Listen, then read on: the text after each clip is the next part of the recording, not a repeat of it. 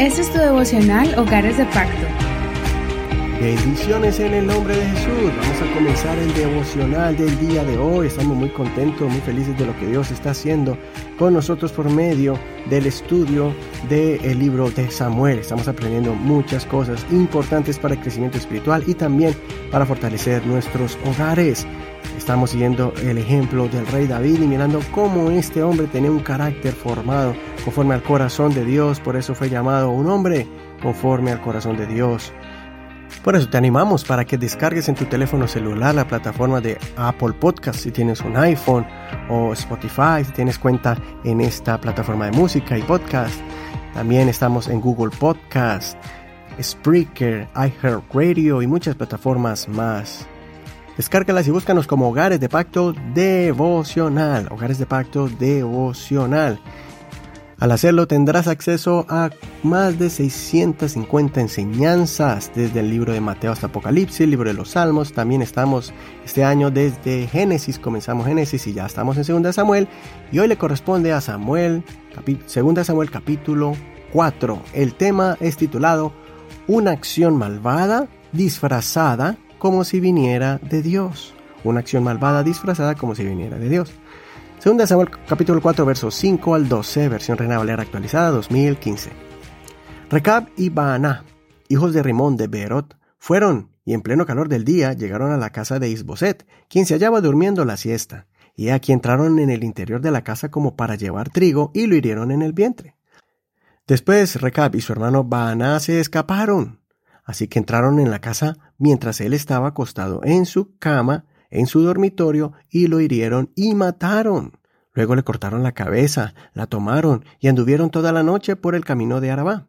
Llevaron la cabeza de Isbosed a David en Hebrón y dijeron al rey, He aquí la cabeza de Isbosed, hijo de Saúl, tu enemigo, que atentó contra tu vida. El Señor ha vengado hoy a mi señor el rey de Saúl y de su descendencia. Pero David respondió a Recab y a Baaná, su hermano, hijos de Rimón de Beerot, y les dijo, Viva el Señor, que ha rescatado mi vida de toda adversidad. Si cuando uno, imaginándose que me traía buenas noticias, me informó diciendo Saúl ha muerto, yo lo prendí y lo maté en Ciclag, en pago de sus buenas noticias. ¿Cuánto más a unos hombres malvados que mataron a un hombre justo en su casa y sobre su cama?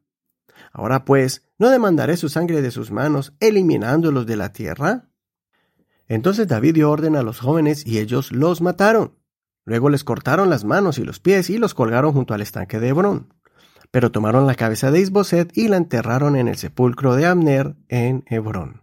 Hasta aquí la lectura del día de hoy. No olvides leer todo el capítulo completo para que no te pierdas ningún detalle de la historia del rey David. Llegó el momento en que el reino fue traspasado a David de forma inesperada. Ayer miramos que tomó un tiempo para que David fuera rey y fue algo de forma gradual, y en este caso miramos que Isboset, el hijo de Saúl, fue asesinado por dos hombres de confianza que lo traicionaron. Dos líderes militares lo asesinaron cuando él estaba descansando, tomando su siesta habitual del día. Ellos le cortaron la cabeza y la llevaron a David como evidencia de su acto macabro. Lo impresionante de este caso es que ellos pensaron que habían hecho un acto heroico. Ellos pensaron que eliminando a Isboset, David subiría al trono y serían recompensados por haber quitado el tropiezo a David. Esto fue un grave error porque David había aprendido que Dios es el que pone y quita reyes, y que al tiempo de Dios él reinaría sobre todo Israel, no sobre solo una tribu. David era un hombre paciente, perseverante, con dominio propio, tenía fe y confianza en Dios, era respetuoso con todos los que estaban en una posición de liderazgo y era un hombre correcto y justo, sin tolerancia por la injusticia y la maldad. Es por eso que estos hombres cometieron un grave error y lo pagaron con su propia vida, ya que se acercaron a la persona menos apropiada que pensaron que les celebraría su disque hazaña, que más bien se convirtió en su sentencia de muerte. Tengamos cuidado cuando alguien venga en nombre del Señor, pero que realmente viene con un mensaje de perturbación, queriendo desanimarte para que no sirvas más a Dios o invitándote a seguir un falso evangelio muy diferente al de la Biblia. Muchos tratan de engañar, intentando cambiar tus convicciones y principios, minimizando la intensidad del fervor con que te entregas al Señor, o burlándose de tu familia porque sigues los mandatos del Señor y no como ellos quisieran que lo hagas. No te dejes llevar por esos que traen corrientes y costumbres que al final lo que hacen es separar tu vida, trayendo división al hogar y a sus vidas espirituales. Al principio se muestran como seres espirituales, pero son capaces de destruirte cuando tú no estás de acuerdo con ellos en algún asunto.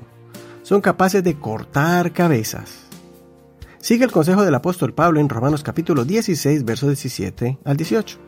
Dice así, pero les ruego, hermanos, que se fijen en los que causan divisiones y tropiezos en contra de la doctrina que han aprendido y que se aparten de ellos, porque tales personas no sirven a Cristo nuestro Señor, sino a sus propios estómagos, y con sus suaves palabras y lisonjas engañan a los corazones de los ingenuos.